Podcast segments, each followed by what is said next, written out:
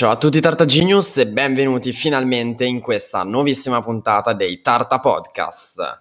Brevissima introduzione per chi già non ci conosce, sono Edoardo Fivizzoli di Tarta Guida. Tarta Guida è un portale, un portale online, ci trovate su Instagram, su YouTube, sul sito www.animaliesoticimilano.it. Trovate fantastiche guide sugli animali esotici, su come tenerli. Parler- parleremo in questi podcast di axolot, di animali esotici, di gechi, di pogone e soprattutto di tartarughe. Se è un animale non convenzionale, noi ne parleremo.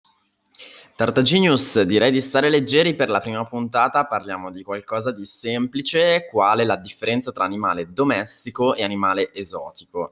Allora, differenza sostanziale tra un cane, un gatto, un criceto, un coniglio e anche i pappagalli, differenze tra questi animali e rettili, quindi pogone, eh, gechi leopardini, tartarughe e chi più ne ha più ne metta, anche i serpenti, possiamo parlare anche volendo di anfibi, quali axolot, la categoria insomma dei display animals. E già vi butto lì questo termine che, boh, chissà che cosa significa. Ve lo spieghiamo noi che cosa significa. Display animals, già lo dice la parola, o meglio le parole, sono quegli animali che vanno guardati ma non toccati. Non toccati appunto perché sono animali che non richiedono e non vogliono la relazione con voi. In che senso? Per quanto un cane possa essere socievole, possa essere predisposto alle coccole, a queste cose, non lo è invece una pogona, non lo è invece un geco e soprattutto non lo è una tartaruga. Andiamo però a capire perché i cani, perché i gatti e gli animali domestici possono essere predisposti alle coccole, le desiderano e invece una pogona, invece un serpente no. Adesso è scontato che non andremo a fare delle coccole a un serpente, ma non è così scontato e i video sui social ce lo dimostrano che i proprietari delle pogone, ad esempio, non vadano a proporgli delle coccole. Quindi capiamo perché la pogona non può interpretare le coccole come lo farebbe un cane. Allora, questo limite, se lo vogliamo intendere come limite del rettile, in realtà è soltanto una questione eh, mentale, una questione mentale perché per biologia il rettile ha un cervello sottosviluppato, quindi per quanto siano animali intelligenti, non hanno il lato cerebrale che gli permette di interpretare correttamente le informazioni che riguardano legami sentimentali con i loro simili e soprattutto legami sentimentali con l'uomo. Vi dico questo anche a proposito del la classica frase che si sente nei negozi, ma le tartarughe insieme stanno meglio? No, ragazzi, se un negozio vi dice che le tartarughe si fanno compagnia, assolutamente non è vero. Le tartarughe hanno un organo che si chiama cloaca che gli permette di far sopravvivere gli spermatozoidi all'interno per 4 anni. Questo sapete perché?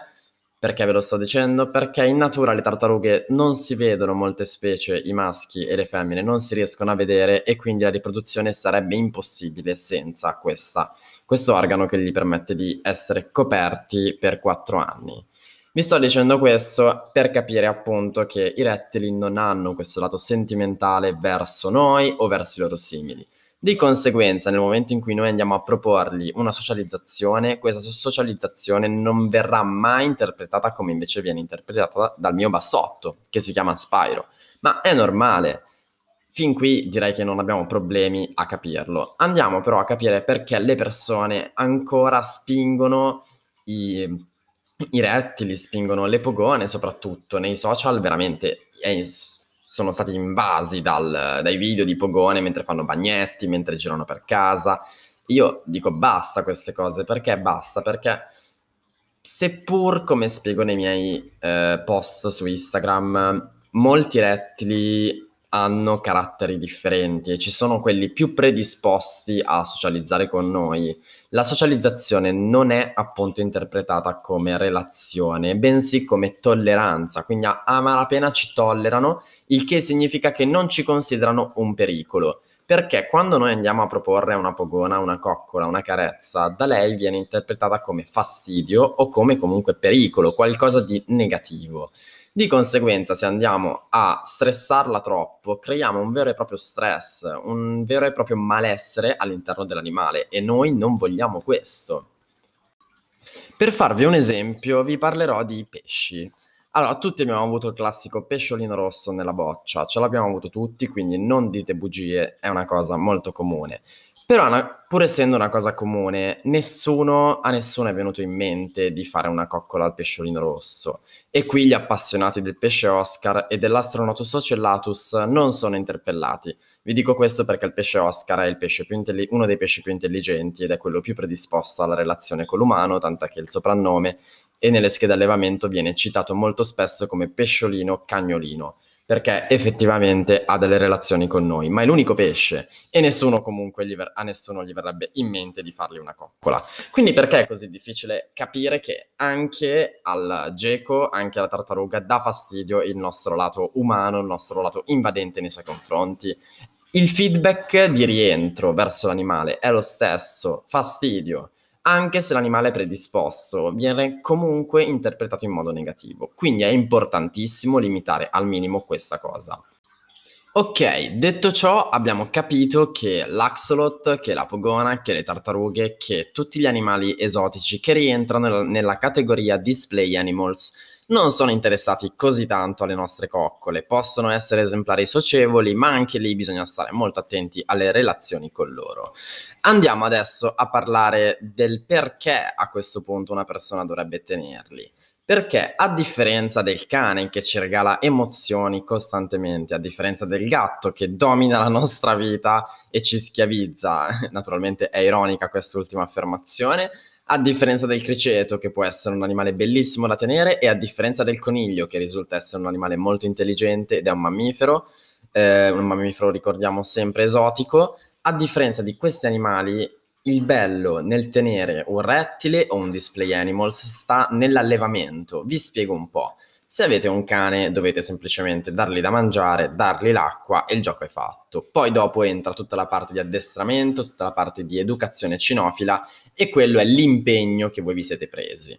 Può essere divertente come può non esserlo, in base a come avete educato il vostro cane.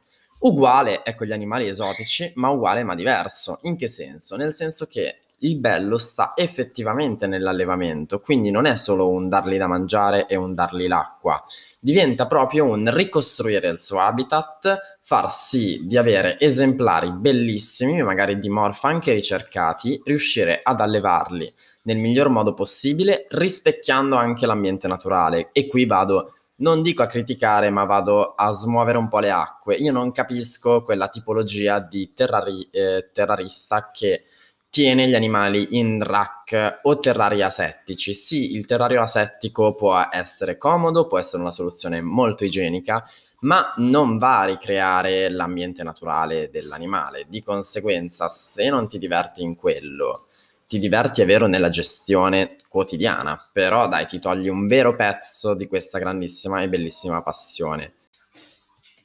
Altro aspetto fondamentale nel bello che c'è nell'allevare e nel tenere un rettile sta nella riproduzione.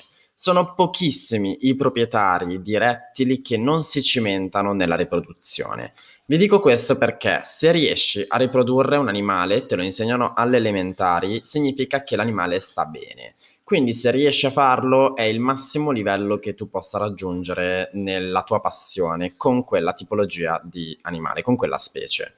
E questo è bellissimo perché diciamo che diventa anche un modo per riuscire magari a retribuirsi o a pagarsi la passione, quindi a migliorare costantemente i terrari e le condizioni di vita dei nostri animali.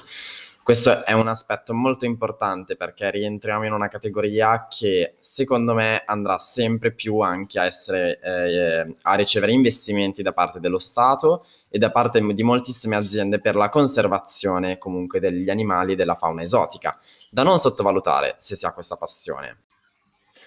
Quindi, se sei finito in questo podcast uh, aspettandoti di parlare di, non so, cani, gatti, animali felici, animali scontenti o di cose diverse, ti prego di non criticare comunque in che modo la pensiamo e in che modo lo, la pensa in realtà la maggior parte della terroristica italiana. Ti prego di non criticarlo perché molte delle critiche vengono fatte da persone inesperte o che non hanno esperienza in questo campo. Se non hai esperienza e non riesci a interpretare correttamente l'animale, di conseguenza nel momento in cui tu mi stai chiedendo che cosa si prova di bello oppure ma l'animale soffre, tu non hai la competenza in realtà per criticarmi. Quindi ti prego, se pensi di essere anche soltanto come pensiero verso una cosa negativa, ti prego di lasciar stare o comunque di intraprendere una discussione amichevole per riuscire a capire anche il nostro punto di vista.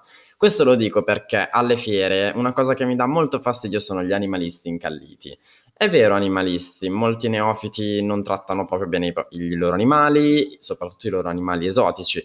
Tartaguida nasce per questo, per dare le giuste informazioni anche a quelle persone che non riescono a percepirle ma vogliono comunque un animale.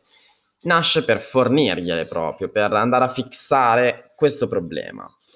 Quindi è inutile passare da un estremo all'altro, creiamo dialogo e capiamo come possiamo coesistere tutti con, le, con, gli stessi pensieri per massimizzare il benessere, ma senza andare ad accusare, eh ma tu crei violenza sull'animale, quando in realtà l'animale sta benissimo nella sua teca creata ad hoc, creata apposta per lui, con addirittura piante ed elementi che riportano al suo habitat naturale. Questa secondo me è conservazione e non maltrattamento animale. Dopo questa premessa possiamo finalmente arrivare all'ultimissima cosa di cui vi voglio parlare in questa puntata. In realtà sono due, mammiferi esotici e pappagalli. Parliamo prima dei mammiferi esotici. Parliamo dei mammiferi esotici come altra categoria di animali esotici, altra categoria che invece riesce e sa interpretare le nostre relazioni, quindi anche le relazioni che noi definiamo come coccole, le sanno interpretare perché hanno un cervello molto più sviluppato. Eh, entrando in, di- in, questo discorso, prima non ho specificato che io ammiro un sacco i varani come rettili perché secondo me, ma dovrei verificarlo, hanno un'intelligenza più sviluppata rispetto ad altri rettili e molti video lo dimostrano e secondo me possono arrivare a interpretare le relazioni con l'uomo ma questa è solo un'ipotesi. Tornando ai nostri mammiferi esotici, intendo per mammiferi, eh, parliamo di petauri dello zucchero, parliamo di furetti e di conigli. Sono animali che vanno, eh, bisogna saperli gestire, ci sono tante scuole di pensiero, ma soprattutto nel caso dei petauri dello zucchero sono animali che vi prendono veramente un sacco di tempo e un sacco di impegno. Animali che è bellissimo, si possono addirittura addestrare, sono veramente stupendi nella gestione, ma veramente difficili da tenere. Quindi, se per un rettile dovete valutare l'acquisto, per un mammifero esotico tipo un furetto o un petaure dello zucchero, andatevi a informare. E attenzione, non vale la scusa che non trovate le informazioni perché online trovate una quantità di siti con cui sto anche collaborando, ad esempio la, io cito la IPDZ di cui sono socio, è l'Associazione Italiana Petauri dello Zucchero. Questa associazione si occupa di divulgazione per petauri dello zucchero. Faccio di nuovo lo spelling. A-I-P-D-Z. Assozio- Associazione Italiana Petauri dello Zucchero. E quindi ecco, non ci sono scusanti perché le associazioni e i modi per informarsi ci sono, quindi non fate cazzate, informatevi prima dell'acquisto.